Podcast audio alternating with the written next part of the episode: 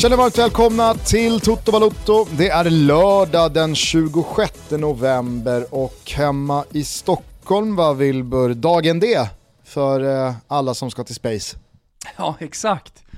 Jag visste inte vad du skulle säga först, eh, hur bra koll du har där borta i Qatar. Om de, eh, om de har internet höll jag nästan på att säga. Men eh, det stämmer, klockan... Man fem... kan säga så här, man, man har inte direkt missat dina och Svanens pushar på Twitter. Nej, jag vet. och jag, alltså så här, ibland, ibland får det bli sådär. det är ett kallt mästerskap, det, det är ju bara att konstatera. Och vi har jobbat hårt för att få en jävligt rolig kväll och då, då vill vi verkligen liksom ha lapp på luckan. Och det, det, det, det, jag ska ärligt säga att det har inte varit så att folk liksom har bara kastat sig över de här biljetterna som det brukar vara när, vi, liksom, när du och jag gör event. Men eh, fan, med hårt jävla jobb alltså, så fyller vi det där stället idag. Så det känns jävligt bra, det ska bli jävligt kul faktiskt. Mm. Ja, när ni hör det här så har ni väl eh, antingen redan dragit igång eller ska alldeles strax göra det. Men då kommer det väl några nya chanser för de som inte kan dyka upp idag. Absolut, vi har fyra gånger kvar så att, eh, det, det, är bara, det är bara att komma. Hoppas att ni kommer för att det, det är faktiskt jävligt roligt. Vi har gjort Oscars, vi har varit på O'Learys 12 men det här är någonting annat. Eh, och jag, jag, tror att det är lite av ett så här, ja, men om man är fotbollsintresserad och man är, eh, man är ung grabb höll jag på att säga, då blir det lite ett paradis där på Space. Jävligt ball lokal och allt. Så att, eh, kom, kom, dit om ni inte har möjligheten att komma idag. Men eh, tjejerna är väl också hjärtligt välkomna? Nej. Inte det? Nu, nu, tog, nu, nu, nu blev jag Qatar där en stund. Nej, jag, jag, jag sa ung grabb, självklart är alla välkomna.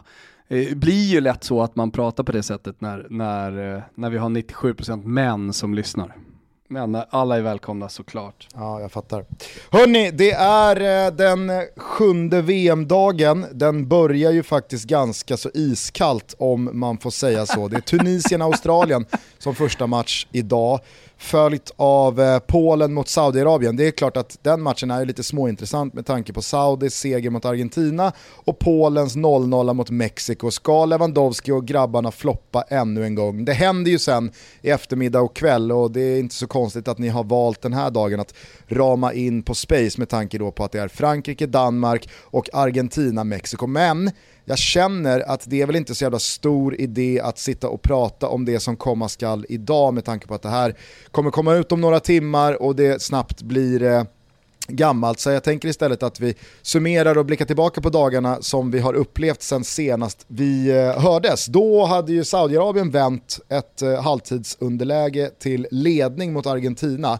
Stod emot hela vägen in på slutvisslan och upprörde en hel jävla fotbollsvärld. Det mesta är väl sagt om den eh, eh, chocksegen. Eh, och, och, och, det var ju ganska länge sedan. Men, men du säger ju ändå här i inledningen att du tycker att det är ett ganska kallt VM. Så att bara generellt och svepande och överblickande, varför, eh, va, va, varför säger du så? Vad, vad tänker du och känner du när du liksom landar i, i den beskrivningen? Nej, men jag och Jesper Hoffman eh, har ju väldigt, väldigt varma känslor för de här 11 matcherna och kanske till och med 14 matcherna det är mysigt eh, när det är snö ute att gå upp och så sätter man på ja, antingen er eller SVT's eh, införstudio klockan 10 eh, och älvorna ramlar in och så liksom helt plötsligt sitter man där och myser till ett VM. Alltså det, det, det är faktiskt en speciell känsla. Eh, men det, det är ett kallt VM eh, så tillvida, om, eller om man bara tar in känslor Uh, I och med att man får väldigt lite, i alla fall eh, fr från uh, er på TV4 och SVT får man väldigt lite känslor på plats, alltså från supportrar. Uh, känslan är att det inte finns några supportrar på plats överhuvudtaget, i alla fall ingenting som rapporteras. Du vet ju liksom vilken roll jag har haft i mästerskap tidigare. Jag, jag har ju varit bland supportrarna, det har till och med varit, jag har till och med varit betald för att rapportera Eh, just känslor, passion och allting sånt där. Eh, och både du och jag tycker att det är en extremt viktig del av fotbollen. Nu, nu får vi inte det förmedlat till oss eh, och eh, helt ärligt, alltså de matcherna som har spelat med några undantag har ju faktiskt inte heller liksom varit någonting egentligen från läktarplats. Någon sång, någon nationalsång som har gett lite semigåshud, men, men, men överlag så är det ju ett mästerskap där man känner liksom från, läktar, från läktarhåll, antingen så är det halvtomt, eh, eller så är det liksom den här, oh, liksom den typen av ljud. Och eh, ja, men jag sa ju det i senaste eh, eh episoden som vi spelade in, att man, i vissa matcher får man nästan lite corona fotbollsfeeling. Eh, och så här, bortom, alltså så här, bortom det politiska som man är faktiskt jävligt trött på att höra, eh, jag, jag, måste fan säga det att jag är jävligt trött på att höra rapporteras om det här One Love-armbandet. Eh, eh, och då, då menar jag inte att jag, jag, jag är trött på frågan. Eh, eller att jag inte tycker att vi, vi ska uppmärksamma det. Eh, problemet är att så här, jag läser det på Twitter, sen läser jag det på Instagram, sen eh, slår jag på nyheterna, sen slår jag på eh, er från eh, Qatar, oavsett om det är SVT eller om det är du och Olof. Och så, här, och så blir allting bara en återupprepning. Och det är jättebra symbol, symboliskt, så är det ju jättebra, så här, vi ska prata om det. Man hamnar ju väldigt mycket så att vi, vi, vi, ska, vi ska ju prata om det. Ja, vi pratar om det överallt, men så här, om jag nu ska kolla på det här eh, mästerskapet, kan jag då få, liksom så här, kan vi då pr prata om någonting annat eh, utom det här One Love-armbandet? Eh, Symboliskt jätteviktigt och det är bra att vi tar upp det, men du vet, det är i stort sett det enda, här hemifrån så är det liksom det enda, enda fokuset som finns. Uh, och uh, så här, då, då, då för mig, då, då, alltså så här, då försvinner, du frågade mig så här, ah, men du tycker att det är ett kallt mästerskap. Ja, för det är det enda vi pratar om. Det finns ju inga känslor, jag får inte, jag får inte rapportera till mig några, eh, någon, no, någonting annat än just den här, de här delarna. Det finns ju ingen liksom balans i det sportsliga eller vad som händer på plats eller, eller sådär. I, i, i, i, någon kombination med med, med, eh, med det sportsliga. Alltså det enda lilla jag, liksom, jag, jag har fått, är typ Tancredi Palmeris tw Twitter. alltså, eh, där han har rört sig bland, eh, bland argentinska supportrar och sådär. Men eh, ja, långt svar på en kort fråga Gusten. Men, eh, men det, är, det, är, det är verkligen noll känslor, noll passion och utan det, det det är, det är precis det vi pratar om när vi hamnar i supporter, eh, politiska frågor i det här landet och jag och Laul jiddrar med varandra. Det är för att jag inte vill hamna här. Nej. Det är för att jag tycker att det är så, alltså fotbollen, fotbollen dör utan eh, känslorna.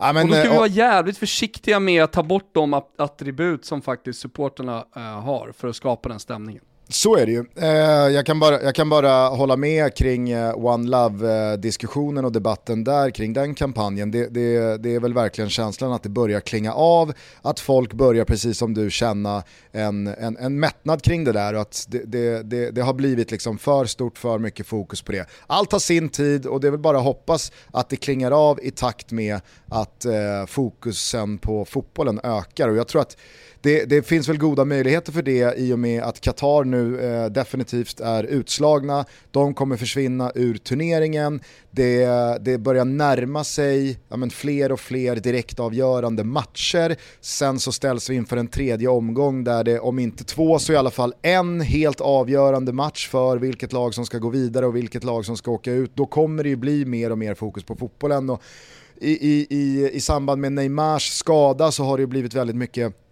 fokus på den här härliga, alltså givetvis så, så eh, jag menar, du, du, du vet ju vad jag hyser för känslor kring Neymar, mm. de är ju lika starka som dina. Det är väl klart att man inte eh, vill att han ska gå skadad, men när en sån spelare skadar sig, det finns ju någonting härligt och kittlande i de här timme för timme-rapporterna. Eh, man, man går bara och väntar på att Brasiliens lagläkare ska säga någonting och man ser hur eh, David Neves, eh, han eh, hänvisar till någon brasiliansk sajt och någon annan hänvisar till någon portugisisk sajt och det, någon, någon har hört någonting från någon jävla städare på Brasiliens hotell som har sett något. Alltså det är så här, det är ju det är ju härligt också.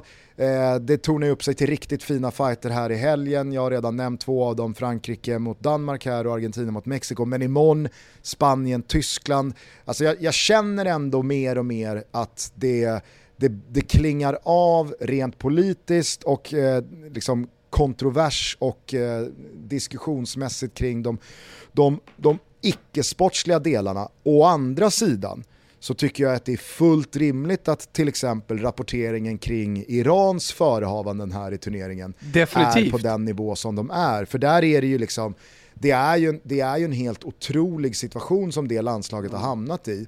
Men det är ju någonting och annat. när Qatar fram tills igår kväll då eh, liksom fortfarande var med i turneringen så tycker jag också att det finns en, en, en, en plats för att prata väldigt mycket eh, annat än just fotbollen när det handlar om Qatar. Jag menar, det är ju ett extremt speciellt mästerskap på alla sätt och vis, men jag kan bara, jag, liksom här, jag, jag kan bara förstå dig och alla andra som som eh, vill att fotbolls-VM ska vara väldigt mycket av det sportsliga och att man känner att nej men, eh, är det verkligen en rimlig balans här, hittar vi rätt? Och, alltså, jag, jag tror samtidigt att det går inte att hitta någon balans där 99,9% tycker att pang, bullseye, det där blev klockrent. Utan folk kommer ju alltid tycka att det är för lite Nej, av det det är där inte och för så, mycket av det där. Liksom. Alltså, det, det är inte så att det är några timmar. Uh, och jag menar, i och med att ni har eran sändning och SVT har sina sändningar och allting drar igång klockan 10 varje dag, så blir det ju några timmar.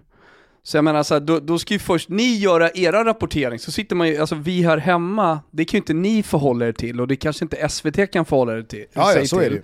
Men i en drömvärld så hade ju ni liksom lagt era körscheman eh, liksom ihop för oss tittare. För att först, eh, alltså så här, ibland känner man att eh, de, alltså producenter och sådär, och redaktörer, tar med det politiska för att de är lite rädda för att ja, vi kanske gör lite för lite politiskt så kommer vi få kritik.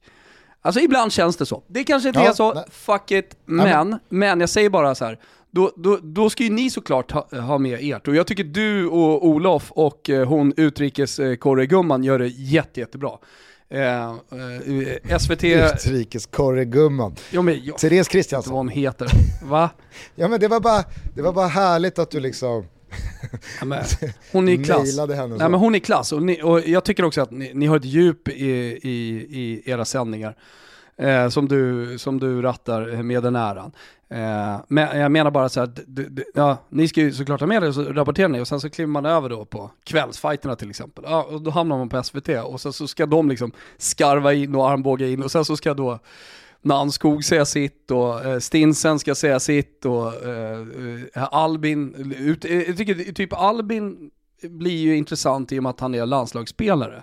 Och det, det svenska landslaget har varit på vinterturnéer, alltså det, det gör att det hela blir lite eh, det, det, det, det är ingen slak lina liksom, utan det, det är så här, allt han säger kommer att vrida och vändas på. Så det gäller att han säger saker och ting rätt för att det finns eh, risk för att det hycklas på, på, på något sätt. Sådär. Eh, men, men du vet, då, då, ska, då, ska, då ska han säga sitt. Eh, det är intressant att höra på utrikeskorrigumman och dig och Olof när ni är på plats och ni kanske har varit på någon eh, Fifa, ehm, eh, eh, Fifa-möte med Infantino eller ja, jag har läst, läst Gulf Times eller vad fan det nu är. Utrikeskorrigumman har gjort sitt jobb, vad hon nu gör. Eh, men eh, du förstår vad jag menar liksom, när frågan ska passas runt bordet bara för att frågan ska passas runt det här jävla bordet. Mm. Ja men verkligen. Alltså man är ju helt Eh, ointresserad av att höra Nannskog surra om det, det politiska läget i, i Qatar.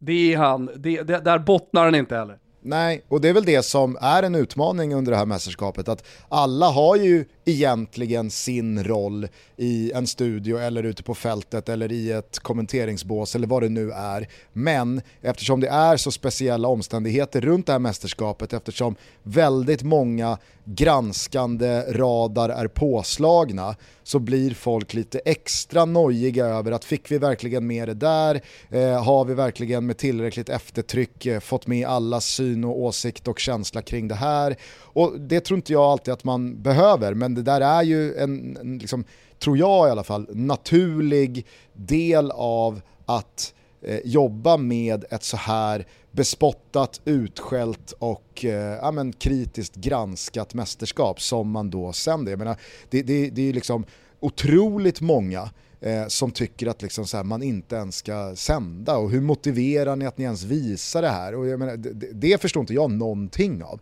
Eller varför, varför, åker ni, varför är ni på plats i Qatar? Alltså hur man kan ha den inställningen, det, det, det, det förstår jag faktiskt inte. När det handlar om bevakning, när det handlar om journalistik, när det handlar om de bitarna. Sen att man eh, liksom, eh, kan, kan bojkotta att åka till ett sånt här land och ett sånt här mästerskap med, med andra incitament, ja det är en annan diskussion. Men när det kommer till eh, bevakningen och journalistiken, då, då förstår jag faktiskt inte hur man kan ha inställningen att man faktiskt inte ens borde sända skiten. Toto Balotto är sponsrade av Samsung. Och hörni, nu närmar sig Black Friday. Är det då inte ett perfekt tillfälle att slå till och investera i en ny Samsung-TV? Jo, men det är det väl. Nu när vi dessutom har ett mästerskap, vi kommer kolla på väldigt mycket fotboll, ja men då är det väl läge under Black Week-perioden att uppgradera sin TV-upplevelse med bra bild och ljud. Eller varför inte köpa en TV till en annan plats i hemmet? De har ju en TV för precis alla behov, alla personer och alla rum. Tips för alla er som är där och kikar. Eh, 43 tum, eh, 55 tum, ja men ni vet det finns ju hela vägen upp till stora tv-apparater. Ta en så stor skärm som möjligt. Alltså det kanske känns konstigt i början, men man vill alltid go big när det gäller tv. Och för alla OLED-lovers, nu har Samsung i år också en helt ny OLED-modell i sortimentet. Den är också prisvinnande som årets tv-innovation. Ja, jag vet att ni är några OLED-lovers där ute. Glöm heller inte att komplettera TVn med bra ljud. En sömlös upplevelse när du kopplar TV och soundbar tillsammans. Det är faktiskt otroligt härligt. Samsung soundbars är exceptionella och dessutom prisvinnande. Surfa in på totobalotto.samsung.se och spana in alla grymma erbjudanden. Vi säger stort tack till Samsung TV. Toto Balotto är sponsrade av MQ Market och eh, ni kanske vet det vid det här eh, laget, annars så berättar jag det nu. Sveriges största varumärkeskedja som erbjudit stil och klass sedan 1957. De har kläder för både herr och dam, även accessoarer från svenska, men också internationella varumärken. MQ är otroliga.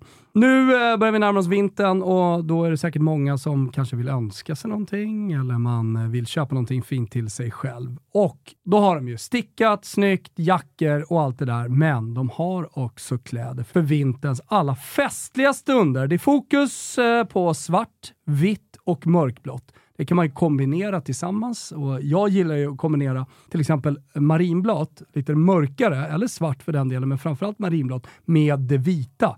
Kanske en benvit polo så slänger man på sig en eh, snygg eh, kavaj som, eh, som passar. Då kan man också gå från mindre dressat till dressat på väldigt kort tid när man slänger på sig den där kavajen. Det är ett tips i alla fall. Tänker det stundar ju trots allt ett nyårsafton och det kanske är många som har gått och tänkt på att man ska skaffa sig en smoking någon gång eller lite nya snygga skjortor till kostymerna. Allt detta är byggstenar i kollektionen som finns på MQ som alla borde ha. Varumärken som eh, jag vill lyfta, Bläck och Dobber. Otroligt eh, schyssta kläder eh, som jag gärna bär själv.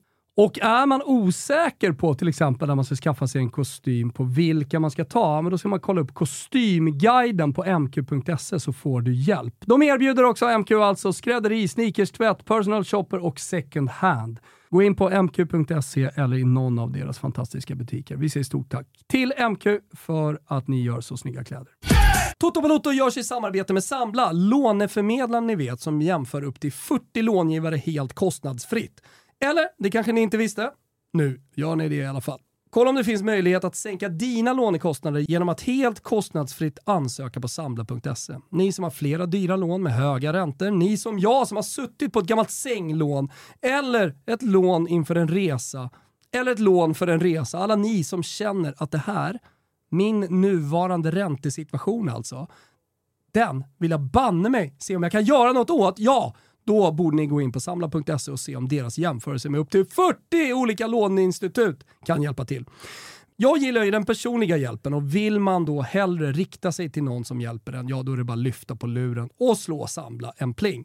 De finns endast ett telefonsamtal bort för att hjälpa dig att jämföra och se över lån. Vi säger tack Samla för att ni är med och möjliggör Toto Balotto kort bara innan vi, vi släpper eh, själva tv-makandet och våra sändningar runt det här mästerskapet. Jag nåddes av eh, Offsides eh, fredagsbrev igår, författat av eh, Anders Bengtsson. Mm. Av mig. Ja det var av dig. Du, du skickade det. Nästan, eh, nästan som ett väggspel. Hur som helst, jag vill bara direkt eh, braska här att jag är lite jävig i frågan, men jag läser till här. det är som någon slutkläm här på Anders Bengtssons eh, fredagsbrev. Han kör lite som Lunds eh, krönika och blogg på Fotbollskanalen där när han avslutar med veckans eller helgens punkt, punkt, punkt och sen så, det var väl Mats Olsson som var stilbildande även kring det där eh, som avslutning på sina, Just det. Eh, ja men då hette det väl inte nyhetsbrev, men sin spalt, eller vad man ska säga. Eh, då är i alla fall veckans fotbollsjournalistik. André Pops ställde frågan, hur stor missräkning är det för Danmark att det blir 0-0 mot Tunisien till Daniel Nannskog i SVTs VM-studie häromdagen? Och dessförinnan hade Gusten Dahlin i Simor frågat Olof Lund, hur viktigt tror du det är att... Here's a cool fact. A crocodile can't stick out its tongue. Another cool fact, you can get short-term health insurance for a month or just under a year in some states. United Healthcare short term insurance plans are designed for people who are between jobs, coming off their parents' plan, or turning a side hustle into a full time gig. Underwritten by Golden Rule Insurance Company, they offer flexible, budget friendly coverage with access to a nationwide network of doctors and hospitals. Get more cool facts about United Healthcare short term plans at uh1.com. Qatar tar sig vidare från gruppspelet. Vad ska de svara? Nanskog kan ju säga att det är 67% missräkning, men hur mycket tillför det? Lund kan säga att det är ganska viktigt, men inte superviktigt. Jag kan omöjligt förstå hur den här typen av frågor ska kunna leda till intressanta och relevanta svar. Och jag har än så länge aldrig sett eller hört ett exempel på när det har lyft. Trots detta har de värderande frågorna blivit allt vanligare. Kanske har svenska tv-profiler tittat för mycket på engelska sändningar där det här har pågått i många år och pågår än. Efter Englands 6-2-vinst fick Gareth Southgate frågan “Gareth, how important was it for you to get a result tonight?” Hans svar var lika starkt som det alltid blir när den typen av fråga ställs. “Very important”. Jag tycker, alltså, jag, jag, jag förvånas över hur platt take det här är och hur dum Anders Bengtsson framstår när han skriver som han gör. För dels så tycker jag att han, han liksom är helt snett på det när han inte förstår eller tycker att en fråga om ett, för Danmarks skull då, ett resultat mot Tunisien som på väldigt många sätt och vis ses som en missräkning och är en besvikelse Alltså, det, det, sitter en expert i studion för att då kunna värdera vad den här poängen betyder. Där finns Albin Ekdal som har spelat, en som har spelat de här mästerskapen som vet att ja, men, det är en första match mot ett överkomligt motstånd. Att vinna den när man har Frankrike i nästa match, ja, men det, det, det, är en, det är en jättestor missräkning att missa de två poängen och ha den bufferten inför sista så att man inte behöver spela med samma kniv mot strupe. Alltså, det är ju därför Daniel Nanskog sitter i den där studion för att få den typ av frågor för att kunna ge ett sånt svar. Dessutom så är det väl med tanke då på att eh, det han skriver om Gareth Southgate här, så att jag håller med honom att när det kommer till de aktiva, där nerifrån mixade zoner eller presskonferenspodier, eh, jag menar, allting därifrån rör ju sig mer och mer mot absoluta icke-svar. Alla är så otroligt mediatränade för att inte säga någonting och inte ge någonting, utan det blir bara liksom ja, men som sagt, icke-svar eh, och, och sarg ut. Så då är det väl, då, då är det väl betydligt eh, bättre att någon som inte har samma ehm, liksom, eh, liksom, defensiva inställning till de här frågorna säger vad han eller hon tycker. Och när det kommer till min fråga till Olof Lund så handlar det alltså om Qatar som gör sitt första VM som värdland i tidernas mest bespottade mästerskap. Vad betyder det för en satsning på över 2000 miljarder kronor i ett mästerskap?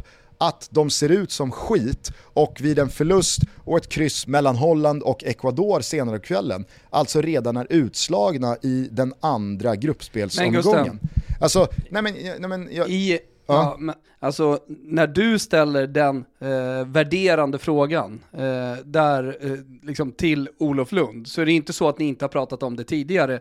Eh, och eh, du förväntar dig då eh, en utläggning. Det kommer komma en utläggning för att det ni vill förmedla till tittarna, det är ju Olofs analys.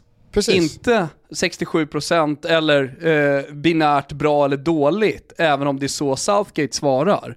Utan alla kan ju välja själv, alltså även Gareth Southgate kan ju välja att lägga ut texten Exakt. kring det här och göra en större analys, eller han kan också välja att säga “very important”, vilket också ibland, faktiskt helt ärligt, “very important” kan bli starkt med tonläge, blick, Eh, och så vidare så att man verkligen förstår att okej, okay, shit, fan det här, det här alltså att det, det, det, finns nyanser i de här svaren.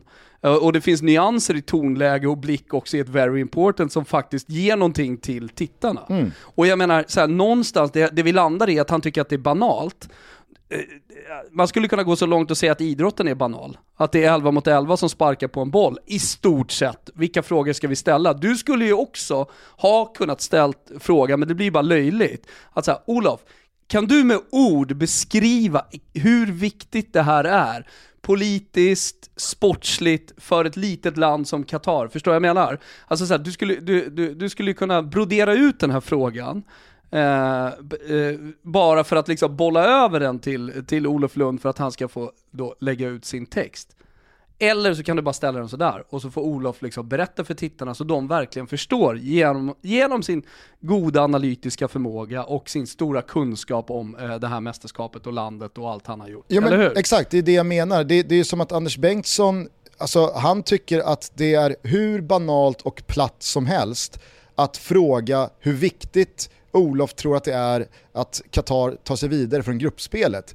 Som att det är liksom så här, det, det, det, det, är bara, det är bara skitsamma liksom. Här handlar det ändå om värdlandet för det mest bespottade mästerskapet hittills som har kostat jag vet inte hur många gånger mer än det näst dyraste mästerskapet som spelats. Det är ett land som har satsat allt och har liksom väldigt mycket anseende på spel för det här eh, liksom mästerskapet på alla sätt och vis. Och sportsligt så håller de på nu att braka in i väggen. Det finns en journalist i det här landet som har täckt det här eh, VMet liksom, mer och djupare än alla andra och det är det Olof som har de här ingångarna och förståelserna för som Anders Bengtsson kanske inte har, eller framförallt mängder av tv-tittare inte har. Att han då ska få den här frågan, jag, jag, jag, jag, vet inte, jag, blev, jag blev så oerhört förvånad över hur ja, liksom... Men han går på den värderande frågan, eh, alltså det, det, det är väl det han gör eller?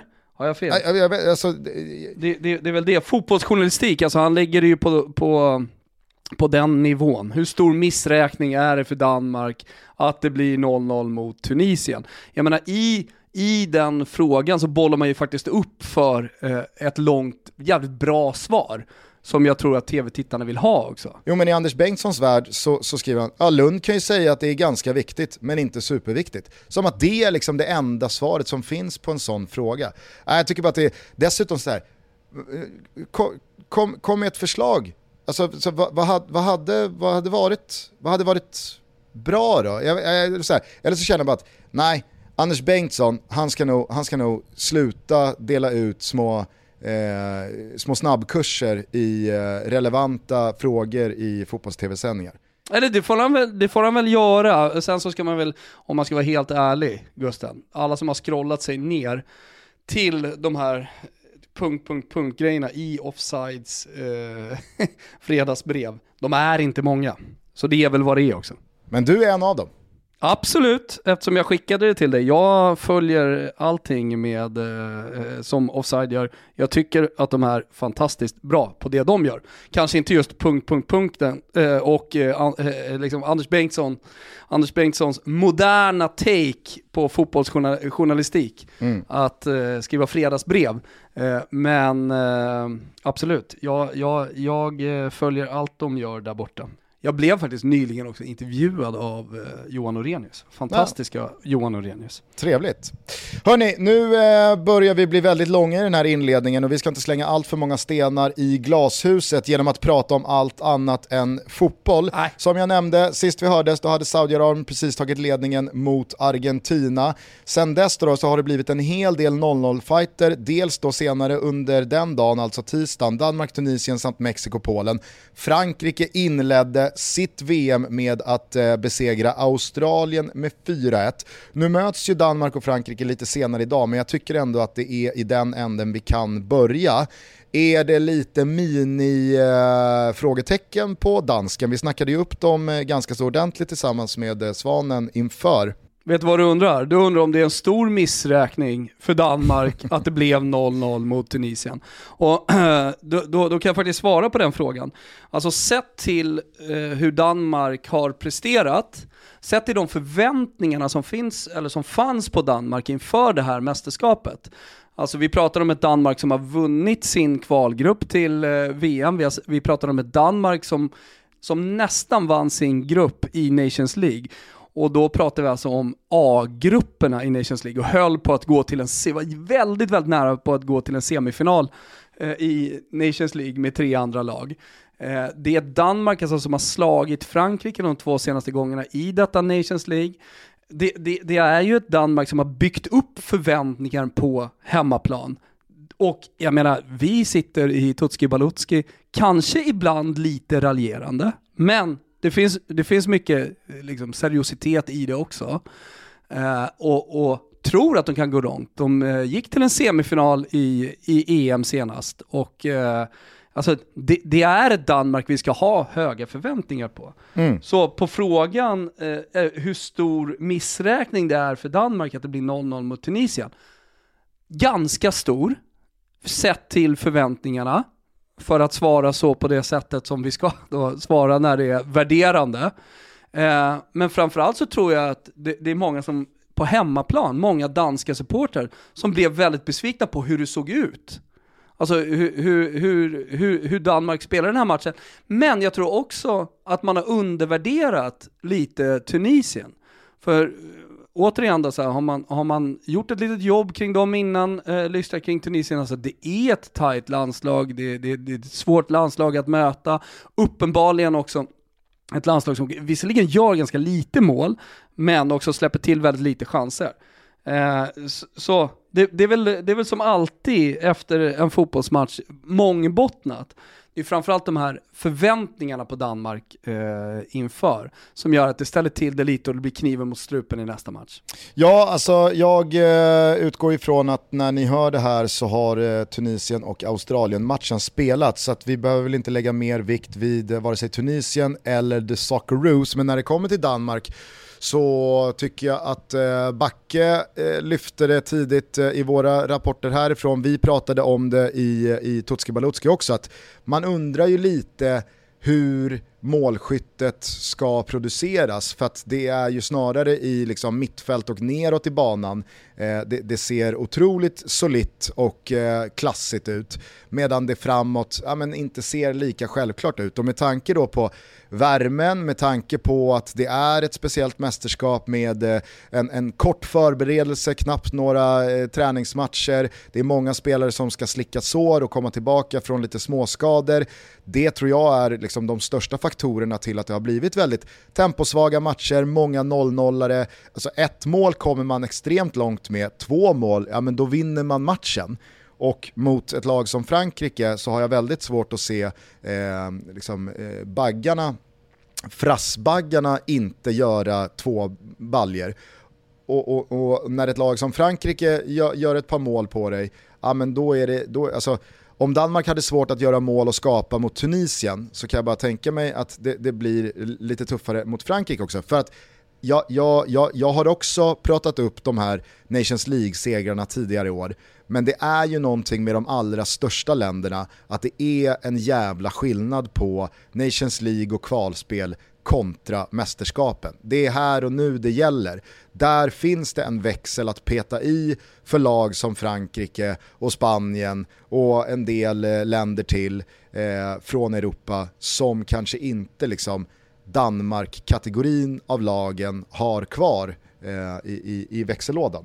Eh, men det blir en jävla spännande match i alla fall, för jag tycker att Frankrike imponerade stort eh, i stora delar av sin premiär mot Australien. Man började lite svajigt där, fick en mardrömsstart med tidigt eh, 0-1 tillbaka och i samma sekvens så drar Lucas Hernandez korsbandet och är out resten av säsongen.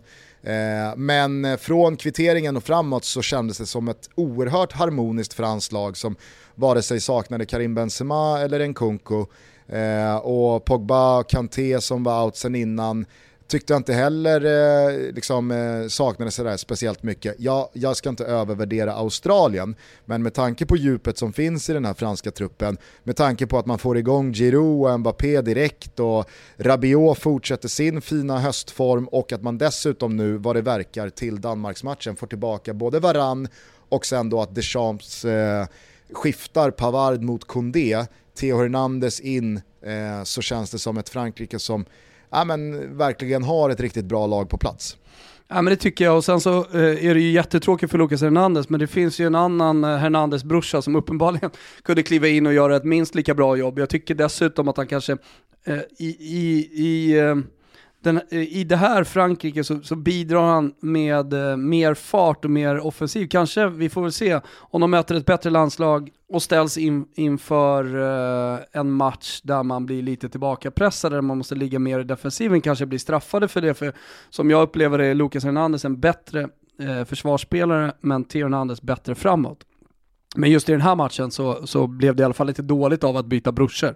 Håller du med? Nej, absolut inte. Sen så tyckte jag verkligen att det fanns plats för båda två, alltså att spela Lucas Hernandez eh, centralt och Theo Hernandez till vänster. Eh, absolut. Jag, jag tycker Lucas Hernandez är, hur, vad man än väljer att spela för backlinjen så tycker jag alltid att det finns plats för Lucas Hernandez i, i mittförsvaret.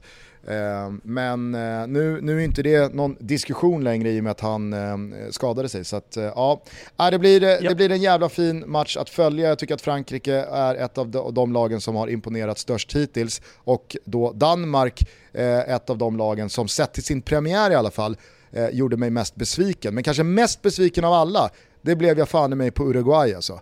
Helvete så de såg ut mot Sydkorea. Ja, det var ingen bra match. Eh, möjligt att man återigen har kanske undervärderat Sydkorea lite och de, de, de, är, de är bättre än man tror. Men eh, eh, som du säger, alltså det var ingenting. Men de var inte heller bra. Nej, det är sant. Det var, det var kanske VMs risigaste match hittills. Och då har det varit några risiga matcher. Jag tyckte att det var, det var liksom så anmärkningsvärt och förvånande slarvigt och tekniskt dåligt och det var många dåliga beslut och så enkla passningar som slogs bort och Visst, det, det, det, det, är klart att värmen är en faktor och det jag pratade om eh, precis också såklart gör, gör, gör sitt. Men nej, jag tycker faktiskt att eh, Uruguay såg, eh, de såg riktigt trötta ut och gamla och jag vet inte om du kände samma sak när du såg Luis Suarez steg. Alltså det är så här, så där såg det ja. inte ut i fjol i La Liga. Nej, men det är två steg som jag jag ska inte säga att jag inte känner igen, men det är två steg som ändå har gjort att jag, jag har höjt på ögonbrynen och undrat, och undrat vad fan det är som händer. Så det var bra att du tog upp det. Det är dels eh, Luis Suarez. Det känns, är det något fel, det känns som att, är det något fel på planen där han springer? Där han springer, har det något fel på dojorna? alltså så här, jag, jag känner inte igen dig gubben. Och sen så är det en spelare till, vet du om det är? Nej. Di Maria. Ja. Han, han, nu har han varit skadedrabbad, det är möjligt att han inte har studs i dojan så att säga i, i det här mästerskapet. Men, men han kunde inte ta sig förbi en, en spelare. Alltså inte ens bara vika in vänster från sin högerkant Nej. utan att bli av med bollen. Han såg så jävla dålig ut tycker jag. Och det var ett problem för Argentina för att man spelade mycket på Di Maria. Han hade mycket boll och man, och man, man förväntade sig, laget förväntade sig att han skulle göra någonting kreativt. Ja. Men det gick ju inte. Nej, eh, och, eh, alltså, här, som jag sa, det var inte direkt Manchester City eh, de mötte heller. Eh, och de försvarsspelarna som Di Maria tog sig an. Eh, men när det kommer till Argentinas match ikväll mot Mexiko, det, det, det snackas ju om en del förändringar i startelvan och jag menar Scaloni, han är nog rejält pressad där. Det, det, går så jävla fort i den här sporten ibland. Vad hade de? 36 raka utan förlust. Gick in i mästerskapet som andrahandsfavoriter, tredjehandsfavoriter. Och så torskar man mot Saudiarabien och helt plötsligt så kan man, eh, om allting vill sig jävligt illa idag, faktiskt åka ut redan innan tredje gruppspelsomgången. Eh, och, och det, blir, det blir ruskigt intressant att se vad, vad, vad han gör för förändringar i laget, för att jag räknar med att det blir minst ett par. Eh, jag, jag, tror dock att eh, man, man löser det mot Mexiko, för det var ju ett lag som Förvisso inte förvånande, eh, det pratade vi om redan innan Sverige-matchen, men, men Mexiko är ju inte här för att gå speciellt långt. Det är de sannerligen inte, och även om det bara var en eh, eh, träningslandskamp eller ett genrep eller vad vi ska kalla det för mot, mot, mot Sverige, Eh, så, fick man ändå lite svar, tycker jag, från den här matchen. Det kändes som att det, det, blir, som det nästan alltid blir för Mexiko, en åttondelsfinal, eller max en åttondelsfinal. Då. Nu kanske det inte ens blir det, men eh, eh det, det, det, är ju någonting, det är någonting med Mexiko, eh, i sexigheten med Mexiko. Eh, för, för Mexiko är ju ett, ett landslag, eller en fotboll, den mexikanska fotbollen, den följer ju bara när de spelar mästerskap och VM. Så är det. Eh, och Kanske när Gignac har gjort något bra där borta. Exakt, exakt. Men med liksom de landslagen som kommer till VM som man i stort sett bara följer då, eh, ja, men när, när de spelar VM, och då kanske vissa säger, men vadå, följer du den brasilianska ligan och den argentinska ligan? men de har så många spelare i Europa, så på ett sätt så, så, så följer man dem eh, även här. Mexiko har såklart spelare också eh, i Europa, men inte lika framstående, inte lika stora stjärnor. Eh, vilket gör att man kanske inte tänker lika mycket på de mexikanska spelarna. Eh, eller jag gör inte det i alla fall. Nej. Och sen så i, eh, eh, och, och, så kommer de till VM och så finns det ändå någon slags sexighet i Mexiko. Håller du med? Alltså det finns något, alltså Mexiko har något som landslag. Ja men, men det räcker bara Det hänger på en skör tråd i år alltså. Ja, det håller jag med om. I år gör det. Ja.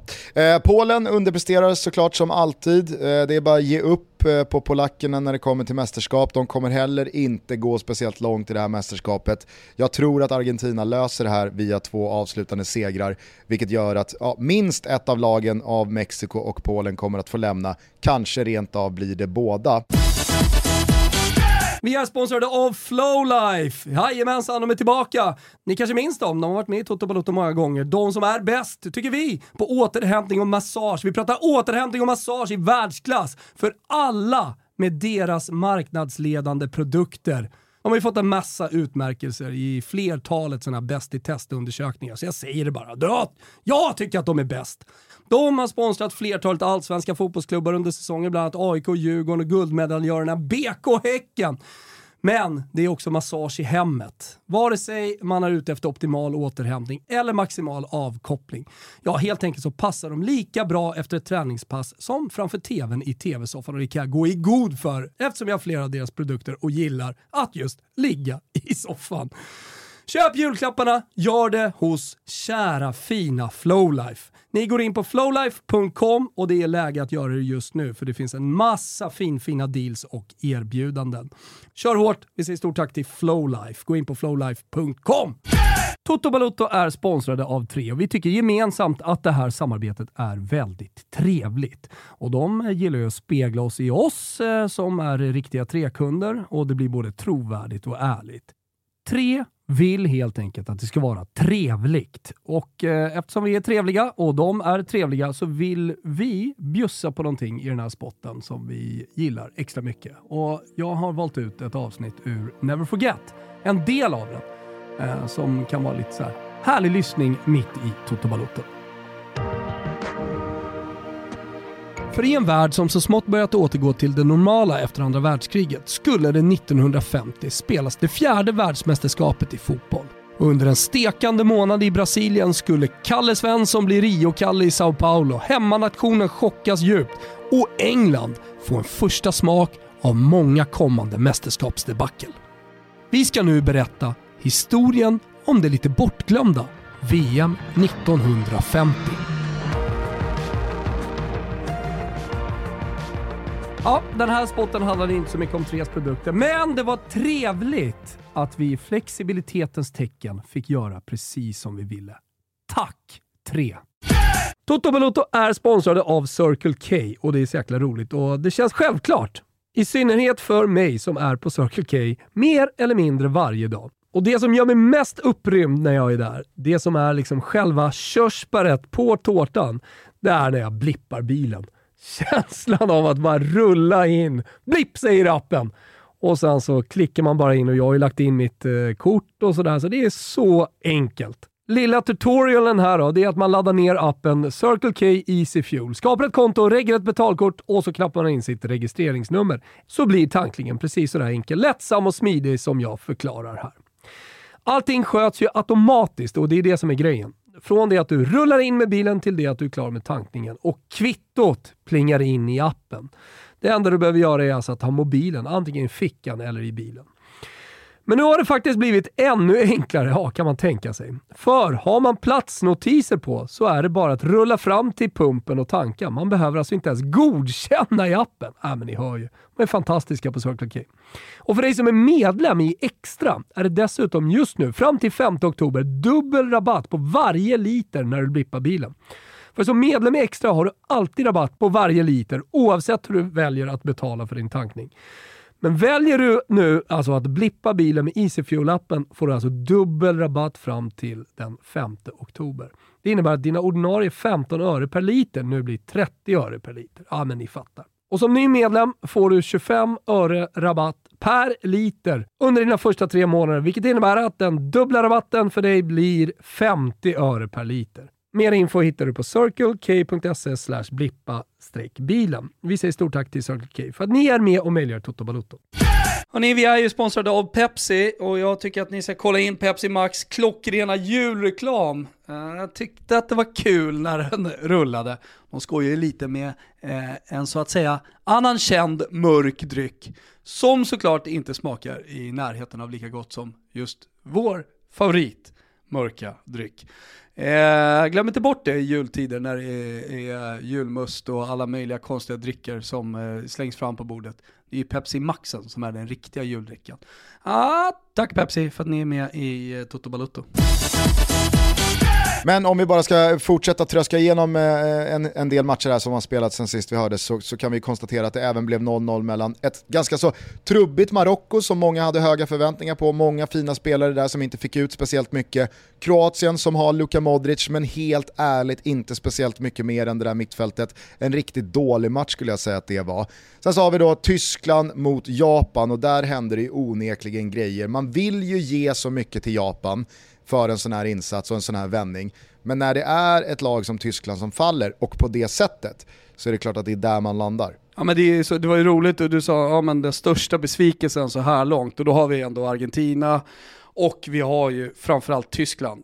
Inte kanske sett till nej men, matchen hur de spelade, jag håller med dig om att spelmässigt sett till förväntningar såklart också, så, så kanske Uruguay var en större besvikelse. För jag menar, Tyskland borde ha vunnit den här matchen. Ja, som är lite stolpe in så står det ju 3-0 efter en timme liksom. Ar Argentina borde ha haft 2-0 i den första halvleken, till och med borde sett till domsluten då som togs. Det vet alla om nu.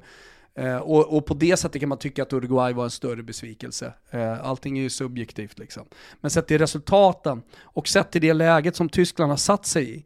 För det, det, det, det vi går emot här, det är ju att Tyskland kanske är ute efter nästa match. Mm. Och att de återigen då gör gör ett VM eh, där, där, man sviker eh, ett, eh, ett fotbollstokigt, låt mig vara tydlig, folk mm. redan i gruppspelet. Nej, men, och, och, det är väl väldigt mycket som talar för det. Det, det är ju bara Italien där där, eh, av länderna där fotboll är religion, som är värre, som inte ens tar sig till VM, men då kanske det är bättre. så slipper man se den här skiten. Ja. Nej, men, och det är väl väldigt mycket som talar för det tänker jag inför imorgon då, med tanke då på att eh, ifall Costa Rica eh, förlorar mot Japan, eh, eller då att Japan slår Costa Rica, som man ändå liksom sett till hur oddsen sitter och sett till hur båda lagen såg ut i sina respektive premiärer, så, så är det väl väldigt mycket som talar för att eh, Japan löser ännu en seger ja då är ju Tyskland en torsk mot Spanien ifrån att definitivt vara out. Och så som Spanien såg ut kontra hur Tyskland såg ut och de förändringar det snackats om i Hansi Flicks startelva, ja så ger jag ju såklart favoritscenario på att det sker. För att eh, jag, jag förstår faktiskt inte vissa beslut eh, som, som Hansi Flick tar både i startelva och i formation och i byten han gör. Och, och som jag sa, jag tycker att Tyskland gör en helt okej okay första halvlek, jag tycker man leder rättvist och det hade kunnat vara 2-0 i, i, i paus. I inledningen av andra halvlek så har man ju flera lägen att punktera matchen eh, och gå ifrån till 2-3-0. Men man väljer att liksom, byta ut spelare på ett sätt som man agerar när man leder med 3-0. Men här stod det bara 1-0. Man ger, och, och, samtidigt som man ser då Japan gå för det, man korrigerade ingenting och, och, och bjuder verkligen in Japan i den här matchen. Så att, nej, det var, det var ett, eh, ett taktiskt haveri från redan innan matchen började till dess att den slutade. Eh, det ska bli oerhört intressant att se ifall, eh, ifall de kan repa sig från den där smällen mot Japan inför matchen då imorgon mot Spanien. Även fast jag tycker att Spanien imponerade kraftigt. Där tycker jag dock Lite likt Englands seger mot Iran med 6-2, och folk började sjunga It's coming home igen och alla tog sig för pannan kring hur bra allting var. Det kändes verkligen som att Iran, de var inte där på plats mentalt, det var ett lag som, ja men, det, det, var, det var ett väldigt, väldigt tacksamt motstånd för England där och då, när de får den starten med målvaktsskifte och tidigt mål och sen så bara rullar det på. Alltså jag hade känslan hela vägen fram till matchen igår mot USA att jag tror inte att England är så bra som folk vill göra gällande. Och, och jag tycker mycket riktigt att det liksom infriades igår för att de såg verkligen inte bra ut mot USA. Nu säger inte jag att Spanien på något sätt är någon bluff, men jag tycker att man ska passa sig för att dra för stora växlar på att det rinner iväg mot ett litet lag som Costa Rica som verkligen inte är alltså, de, de är ju här för att deras kval är för svagt. Absolut. Det är Nej, en generation det, det är länder som är. också såg väldigt tunga och trötta ut. Och med den starten, det var bara liksom så här, eh, vi, vi, får se imorgon hur bra Spanien är, så känner jag. Nej men eh, så är det såklart, jag bara vill flika in förut och säga, på tal om Mexiko och viss sexighet, så vill jag också lägga Japan i det facket att det finns viss sexighet under världsmästerskap kring Japan. Jag vet inte varför, det är bara så jag känner. Kan också, kan också tycka att Australien har varit där i tidigare VM. Australien vet jag inte, Japan kan jag hålla med om. Jag tyckte också det var väldigt roligt det du twittrade om tidigare idag om att Walter Sabatini, den eh, legendariska sportchefen i Italien, nu verkar ha låst sig vid att han ska värva japaner. ja. tre, de tre, fyra kommande värvningarna kommer att vara japaner. Ja. För har ni sett hur Tomiyasu värmer, äh, inte värmer upp, tränar? No. Vi, med, vilken, med vilken seriositet han går ut på träningsplanen. Man tänker nu, ju, efter att ha sett Japan här i VM. man tänker eftersom man liksom har levt så nära dig och man har haft Christian Borell ständigt närvarande i sitt liv de senaste tio åren och ja, men Martin Åslund mässar ju om samma sak hela tiden. Alltså man, man, man, lever ju ett liv i tron om att de italienska sportcheferna är så jävla raffinerade och de är så liksom finstämda och välkalibrerade. Och sen så går Sabatini ut och säger en sån här sak och så känner man att så här, de är så jävla simpla. Och det kanske är det då. Eh, det kanske, kanske, kanske det de har förstått som ingen annan har förstått. Alltså, när man försöker göra någonting mer komplicerat än vad det är. Alltså, fotboll, det är återigen tillbaka till Anders Bengtsson-svaren. Alltså, fotboll kanske inte är mer en värderingsfråga. Fotboll kanske, kanske inte är mer än ett tips och en analys kring varför man tror att det kommer bli 2-1 för, för Frankrike mot eh, Danmark. Alltså det, det, det, det är ju trots allt fotboll. Så är det verkligen. Det, det, det, det, är inte alltid så jävla komplicerat. Så att en låsning på japaner, men det, det, det, för ju tankarna tillbaka till Gaucho, alltså Perugias president som skulle värva Hanna Ljungberg och eh, sydkoreanen, vad fan var han hette? Som, An Jung-Wan. An Jung-Wan som sen, som sen kickade ut Italien och eh, då hade han ingen då hade han inget kvar att göra i Perugia efter, efter det målet. Det alltså lite galenskap, eh, äta glass och sparka tränare och, och allt det där. Alltså det, det, det, det, jag, jag, jag kastades i alla fall lite tillbaka till det. Eh, och sen så undrar mig, under vilken sten har du sovit Walter Sabatini? Alltså japaner, hängivenhet och seriositet, det är väl, det är väl ett karaktärsdrag som är ganska, ganska starkt och varit ganska starkt i alla tider hos just japaner. Ja men alltså har du inte det som japan, då är det inte, då är det inte värt att leva. Det är så. Det är men, så. Och, eh, men vet du, hörru, go gulasch, gulasch Gugge. Ja. nu när vi är inne på japaner och pratar om japaner. Till alla jävla rapporter om att ja, japanerna och det japanska landslaget städar upp efter sig i omklädningsrummet och att de jap japanska supporterna städar upp läktaren efter sig. Och att det, det är så jävla rent och de har golvmoppar och dammsugare och, och fan och hans moster med sig. Eh, det, det, det, det, vi vet det nu och det är jättebra. Men liksom, när vi för 50 och 11 jävla gången får eh, artiklar och det twittras och, och folk är, är så, så jävla upprymda över det faktum att de kan städa efter sig. Återigen, under vilken sten har ni sovit? Det har alltid sett ut så här, det är ett karaktärsdrag, det är så de jobbar. Ja. Alltså, det är folk, alltså, och då, då är det inte så här, ja det, det är klart att du ska hy- hylla, fan vad bra de är, japaner, absolut. Eh, men det är ju, det är ju det är förvåningen i rapporteringen. Ja, Som, det. som att det är en överraskning som man, som man blir irriterad på. Men titta på dem. Nej men det är bara att hålla med. Eh, dock kort så vill jag höra eh, vilka växlar du drar av Spaniens 7-0, eller tänker du lite som jag? Jag tänker lite som du, utan eh, att du har lagt ut någon text, så vet jag att jag tänker precis som du, eftersom du säger det på det sättet som du gör. Att låt, oss, lå- låt oss se hur det ser ut sen när det, när, alltså Spanien är ju ett landslag som är bra mot dåligt motstånd.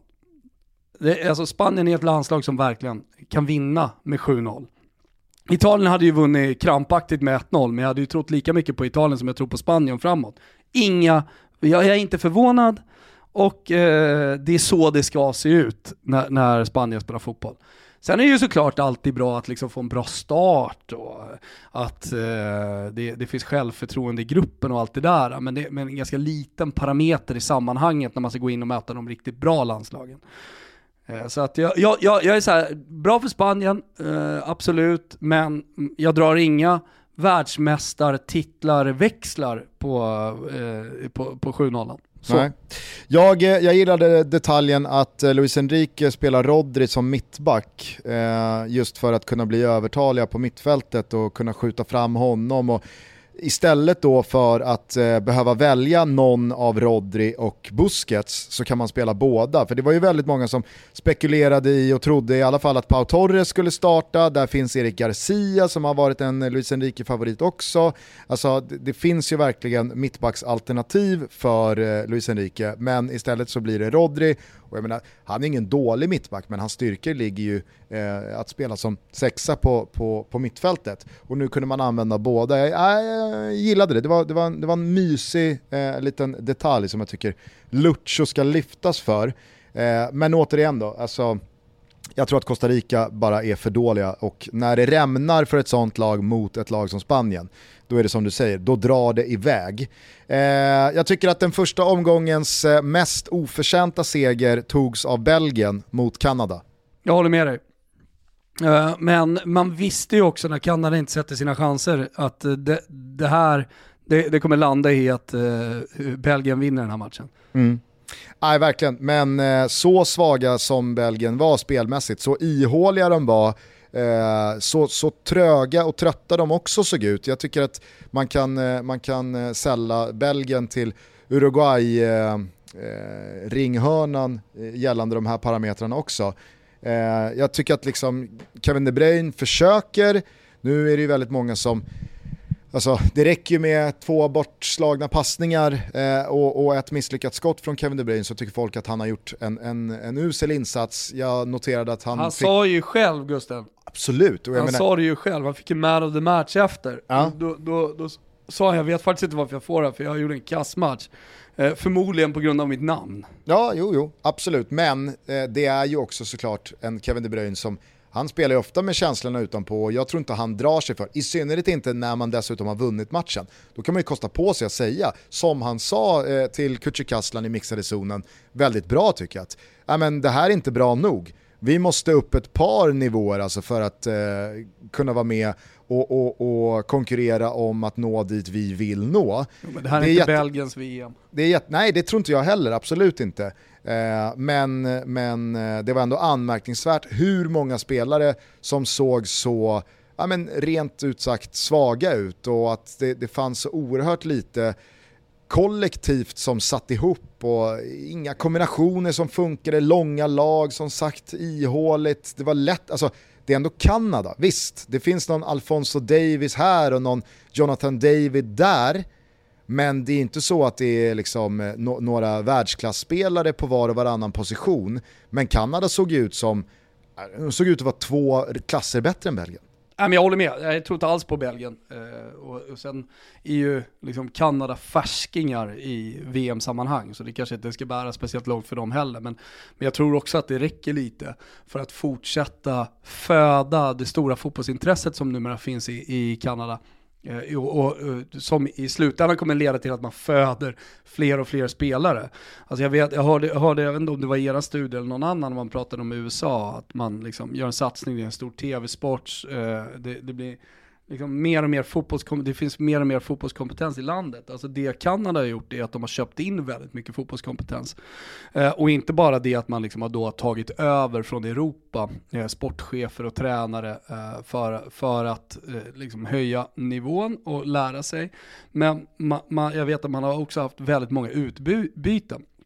Eh, där man har tagit in, eh, låt säga europeer som konsulter för att bygga sina akademier. Alltså ännu mer åt det hållet, jag tror att det är det som har gett störst resultat. Eh, att, att man eh, helt enkelt har liksom, tagit in de bästa från de bästa akademierna för att bygga sina eg egna akademier och föda, liksom, bra, eh, eller föda, men, men eh, utbilda bra fotbollsspelare. Eh, så, men tillbaka där, Kanada Kanada är här för att lite se och lära det här mästerskapet. Eh, det, det, gäller ju eh, också USA som har en väldigt liksom, ung eh, trupp och eh, en generations fotbollsspelare som inte ska vara bäst nu, utan snarare hemma-VM eh, om, om fyra år. Ett annat lag som eh, liksom Belgien tog en seger som inte direkt fick mig att känna att det här kan bära långt, det var ju Schweiz som eh, besegrade Kamerun med samma siffror. Jag tycker att Kamerun eh, visade en, en, en del, inte en hel del, men en del, främst då genom Anguissa och eh, Choupo-Moting. Men det kommer ju inte räcka, det funkar ju aldrig om man inte liksom, alltså Får du tre chanser, då måste du göra ett mål. Du kan inte få tre stora chanser, bränna alla Eh, och, och, och sen gå och torska. Schweiz å andra sidan, de håller sin nolla, det är liksom samma gäng som har varit med här i, i 6, 7, 8 år. Eh, och, och, de slår ju ofta lagen de ska slå, men jag kan inte för mitt liv tänka mig att det här kommer räcka. Det, det kanske eh, liksom, eh, löser sig en, eh, en, en åttondelsfinal här. Men jag känner mig ganska trygg i att eh, det, det, det bär inte längre än så för Schweiz, för att man är helt enkelt, ja, men, för kvalitativt underlägsna eh, väldigt många lag i den här eh, turneringen. Uruguay Sydkorea har vi redan pratat om. Eh, jag tycker att vi ska prata lite om dels Portugal och dels Brasilien-Serbien-matchen. Men om vi börjar i Portugal-Ghana så fattar jag inte jag förstår inte varför Fernando Santos är så riskminimerande, så defensivt präglad och så ja, men direkt feg. För att ser inte han det en hel fotbollsvärld ser? Att han liksom utnyttjar sin, sina resurser på helt fel sätt. Eller? Ja, men jag, håller, jag håller med, det är nästan så att han medvetet håller tillbaka det här laget. Eh, alltså med, med öron, tussar och eh, med skor hela vägen runt och en tung vagn. För att, jag vet inte, man, man, han, vill, han vill starta i, i, i ett försiktigt tempo. Nu lyckas han ju vinna den här matchen, så man, man kan ju också argumentera för att han får rätt och att han kan liksom släppa på och köra barfota eh, och, och, amerikansk, eh, eller vad säger man, säger man jänkarvagn. Mm, jänkarvagn. Eh, och liksom rycka tussarna i ett senare, ett senare skede av, av VM. Eh, vi, vi, vi, får se, men jag håller ju såklart med dig. Alltså, vi, vi, du pratar om en hel fotbollsvärld. Alltså, en hel fotbollsvärld har ju sett Leao vara kanske den bästa vänsterytten. Uh, en av de bästa vänsterytterna jag vet. Vinicius Junior finns det, det finns många andra bra, så jag ska inte gå så långt. Men topp fem i alla fall. Uh, och, och, och, och, jag menar, det, kolla på honom när han kommer in. Alltså det självförtroendet, alltså, att, han, att han ler när han sätter dit bollen innan han liksom trycker bredsidan på, på bollen. Alltså det, det, det är för mig kanske, folk pratar om Richarlisons bissa. Och det, det, det kommer ju vara ett mål som går till VM-historien, det är ett mål man minns, det är ett symboliskt mål för VM i Qatar.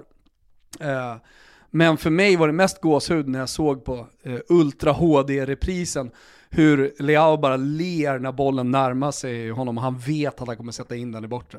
Nej, det, det, det, det, var, det, var, det var fint. Inte lika fint då som eh, när eh, Bukari väljer att eh, fira reduceringen fram till 3-2 med eh, Ronaldo Siu! alltså, det, det, var, det, var nog, det var nog min, eh, min, min härligaste stund, måste jag säga, under första vändan. Hur man kan reducera fram till 3-2 i slutet av matchen och, liksom, och man vet att han gör det ju inte som någon slags ironisk passning till Ronaldo. Nej, nej. Det är någonting som han har gått och tänkt på. Gör jag mål i VM då ska jag mot Portugal, då ska jag göra den här gesten. Sen, jag lovar, för det blir ju inte speciellt bra, så han springer nog och tänker på, kan jag göra Men jag hade ju bestämt mig för att göra den. Jag kan inte. Jo, jag gör, jag gör den. Och så blir det bara då platt fall. Ja, det var fantastiskt alltså. Eller hur? Ja. Men... Många tankar snurrar i huvudet där. Jag är ju expert på att liksom göra sådana grejer, typ bestämt mig för att göra någonting. Jag ska säga något, något på scen som jag tycker är roligt nu på morgonen, ja. eh, när vi kommer till Space. Sen är det inte läge, så säger jag det i alla fall, och så blir det dåligt och cringe. Du vet ju att jag har ju sådana grejer i mig, så jag vet ja. vad jag pratar om vad det gäller den här gesten. Så är det. Men nej, jag håller med dig där kring Fernando Santos, eh, men jag förstår inte varför han agerar så. För att, alltså, jag, jag, jag, jag tänker eh, osökt på det Zlatan sa om sig själv där i Barcelona, att så här, de har köpt en Ferrari men kör mig som en Fiat.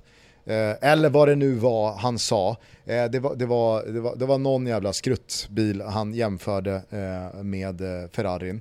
Och, och, det är väl lite så här att, ja, det är klart att eh, det, det, finns väl något, något, rimligt i att man, man riskminimerar lite från början så kan man släppa på och lätta i balansen allt eftersom. Och, men jag tror inte att vi kommer liksom successivt se Fernando Santos släppa på några tyglar och att vi i en åttondelsfinal ser Portugal tuta och köra.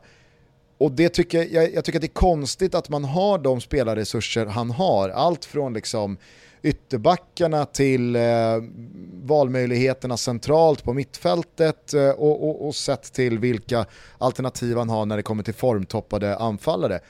Att, att, att inte, att inte liksom försöka skräddarsy sin gameplan och sitt sätt att spela mot ett på alla sätt och vis underlägset Ghana. Det, det, tycker jag, alltså för att få ut så mycket som möjligt av de spelarna han ställer ut, det, jag tycker att det är konstigt bara. Men, hej. Point taken, helt klart. Men de vinner, låt oss se. Han eh, har som sagt, eh, han är väl den förbundskaptenen som, eh, som kanske sett till startelva, sett till eh, gameplan, eh, har liksom mest att göra framåt med väldigt enkla medel. Så det kan, det, vi, vi, får se, men det, det, det, kanske kommer. Vad gör du då av eh, Brasiliens premiärmatch? 2-0 mot Serbien.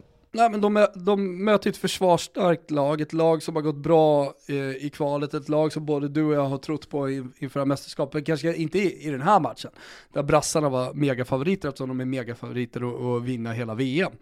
Mega och mega, men de är favoriter i alla fall att vinna hela VM. Så det, det, här var inte matchen som Serbien skulle vinna, de kan fortfarande ta sig vidare och jag, jag tror att Serbien kan göra det eh, bra. Eh, och, och någonting som de kan bli ihågkomna för eh, hemma, hemma i Serbien. Men det, det, det som är med Brasilien är ju att det, det återigen finns en glädje, eh, det finns ett stort självförtroende, men det, det finns ett kollektiv i, i Brasilien som verkligen funkar. Jag, vet, jag, tror att det var Erik Niva skrev om det, just det här kollektivet, alltså när Neymar går av, eh, det, det är ju ett jätteavbräck såklart, men, men alltså då funkar Brasilien, jag ska inte säga att de funkar bättre, det var någon som ville dra det så långt, men eh, det var Kaká som, som drog det så långt faktiskt. Han sa i någon tv-intervju att han tyckte Brasilien blev bättre. Och det kanske man blev, men det kanske har, uh, har till uh, liksom, match, matchens kronologi att göra. Att man inleder på ett sätt, det ser ofta tajt ut första 25 och allting sånt där. Men, jag tycker man inte kan dra det, några det, växlar det, av det, då, de avslutande 10 minuterna i 2-0 ledning mot ett Serbien som vet att det är nej, kört. Det, det är det jag menar nej, eh, en match har sina skeden så att säga. Ja. Eh, men, men, eh, så, så, att absolut, det, det, är ett avbräck. Och framförallt så tycker jag att det är jävligt tråkigt.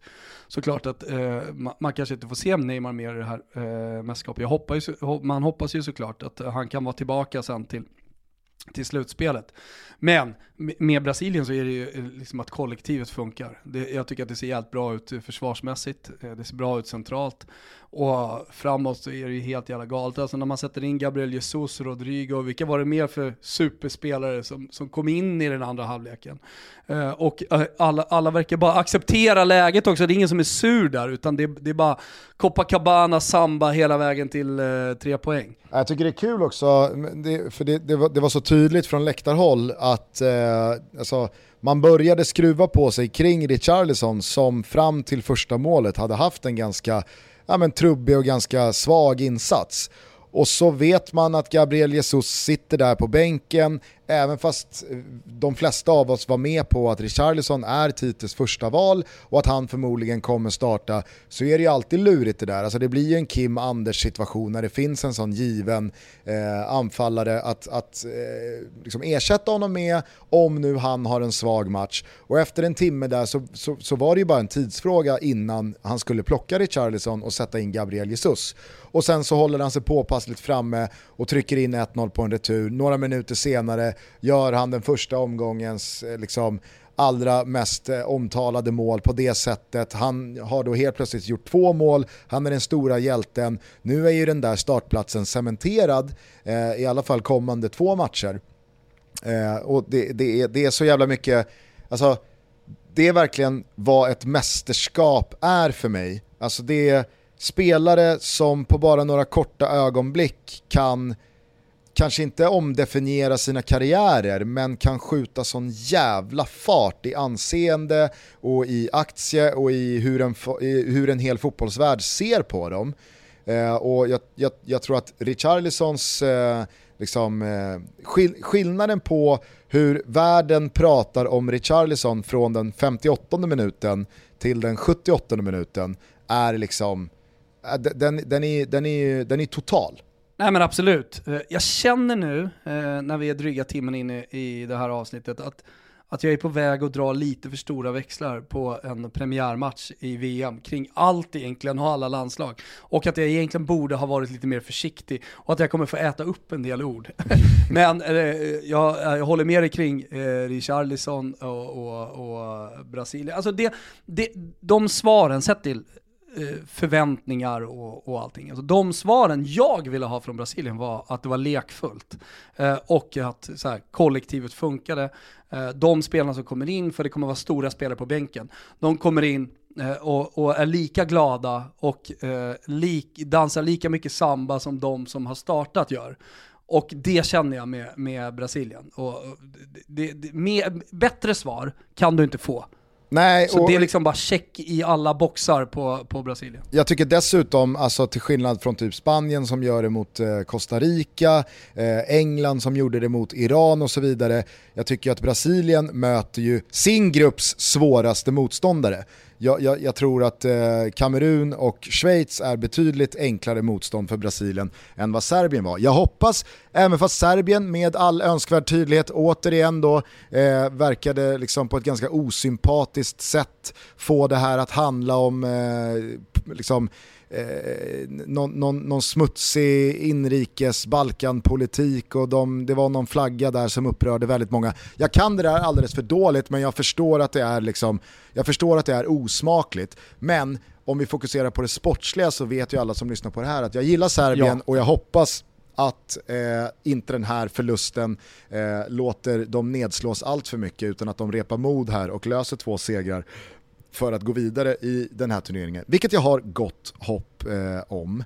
Eh, kan, kan Kim välja valfri religiös bön? Eh, han får välja vilken religion han vill. Eh, och så bara lutar vi oss alla tillbaka, eh, liksom tar ett djupt andetag, blundar och så ber vi en bön för Antonio Cassano.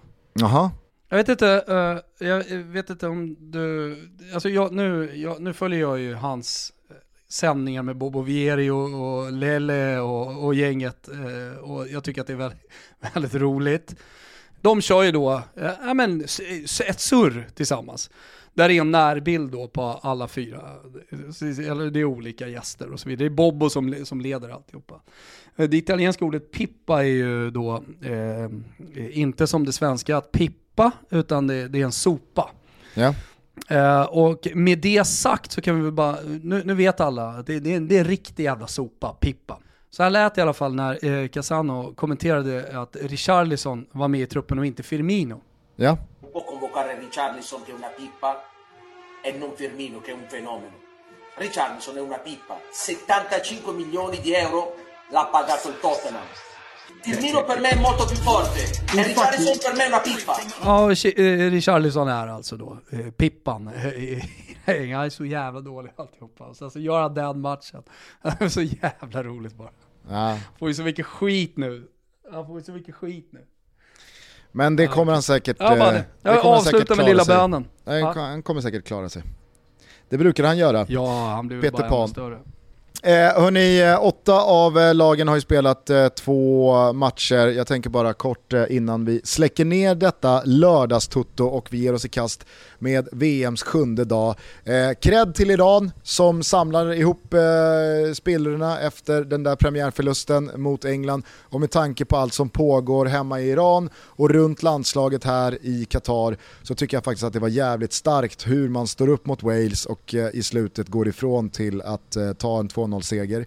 Jag tycker att eh, Senegal Eh, de, de, eh, de, de imponerar eh, utan sin Sadio Mané och igår så fick man dessutom klara sig utan eh, Kouyaté och att man då liksom, även fast man kanske borde ha åkt på en straff mot sig vid ställningen 0-0 så från 1-0 så, så tycker jag att man, man vinner det här rättvist. Qatar utslagna, känns bra i magen på något sätt. Cody Gakpo, showen rullar vidare. Eh, nytt mål igår mot Ecuador, men fan vad fina Ecuador ser ut. Jävlar vad jag gillar dem. Ja, en Valencia i topp där eh, någonstans. Eh, som eh, dels, alltså, han, han utstrålar allting man vill från en stjärna och en ledare i ett landslag. Eh, han, han, är, han är ju liksom spelaren som, som ser till att eh, vinna en åttondelsfinal åt sitt land. Och för evigt bli en hjälte. Eh, att, att han har prickat Dessutom ruskigt fina dräkter på Ecuador. Ja men det där, det där kan ju, vi har pratat om det, eh, alltså det ansvaret kan ju tynga ner en spelare. Alltså det, det, det är ju det ansvaret vi har pratat om kring Leo Messi, att han inte eh, lyckats bära Eh, un, under sina år eh, i, med den argentinska landslagströjan. Och att det kanske då blir, blir annorlunda här nu när man har vunnit Copa America. Även om den första matchen är Leo Messi snarare tvärtom, att han, han känns tung och han känns eh, liksom långt ifrån någon eh, megaform och han känns långt ifrån att bära sitt landslag till ett VM-guld just nu, så får vi se om det ändras. Vi ska inte dra för stora växlar sa vi efter den här första omgången.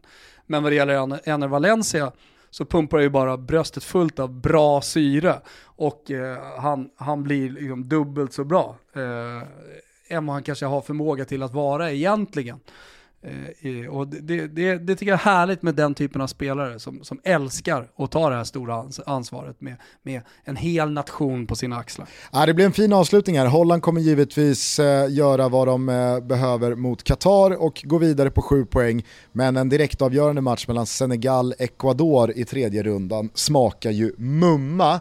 Vi berörde lite kort också eh, för länge sedan i avsnittet eh, Englands match igår då mot USA.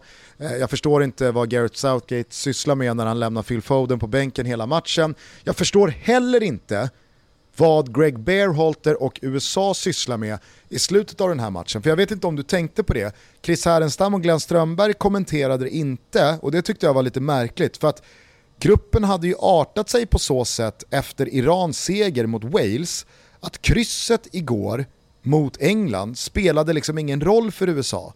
Det fanns ingenting att förlora när det stod 0-0 sista 10 minuterna.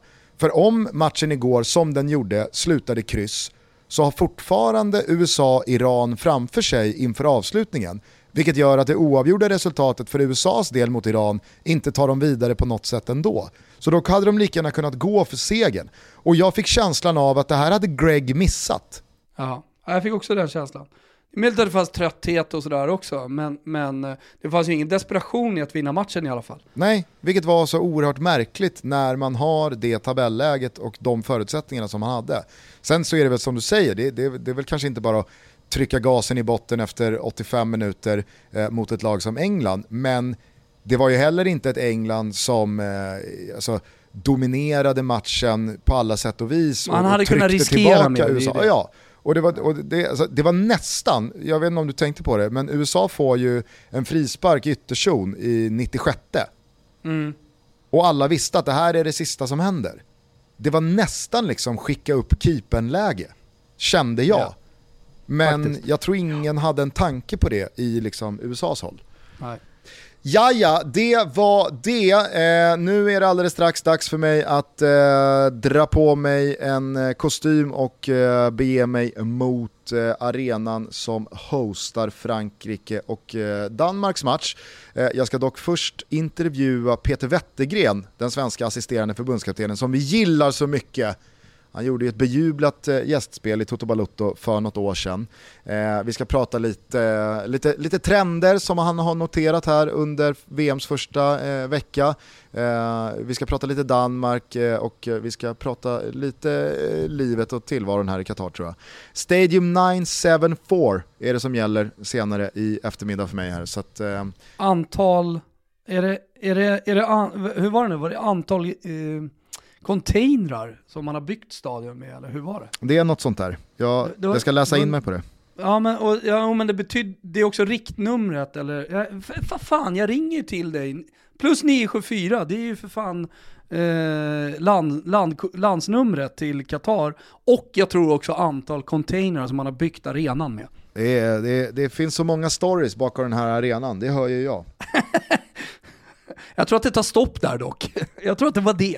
Eh, hörni, ha det så jävla kul på Space. Eh, vi fortsätter att rulla på med Toto Balutto. Vi kan dock inte lova ifall det blir måndagstutto, tisdagstutto eller rent av onsdagstutto. Vi får helt enkelt se Nej. när nästa lucka det. ges. Eh, det ni i alla fall eh, vet och det vi kan lova det är att VM rullar vidare och att ni följer varenda sekund av det här mästerskapet via Simor så att eh, vi ses genom rutan eh, redan senare idag. Jajamensan, och eh, det ligger en trippel ska jag säga bort hos Betsson, eh, så det är bara att kolla in våra sociala medier, vi har lagt ut den här nu eh, på morgonen eh, om man vill sitta med ett litet spel. Eh, då gäller det att man är 18 bast och att stödlinjen.se finns om man har problem med spel. Eh, Du ska sätta på dig kostymen Gusten, jag ska gå och duscha, sen ska jag försöka göra någonting åt det här sorgliga håret eh, som jag har eh, för, för, för att glömma bort att det, det är så sorgligt som det är. Nu när jag ska gå och träffa massa människor. Det blir säkert bra och så ses vi, eller jag ser dig i, i, i rutan eh, sen på vår stora jävla megaskärm som vi har borta på Space. Så får det bli, ta hand om varandra till dess att vi hörs igen. Eh, Trevlig helg och allt det där. Ciao tutti! Ciao tutti!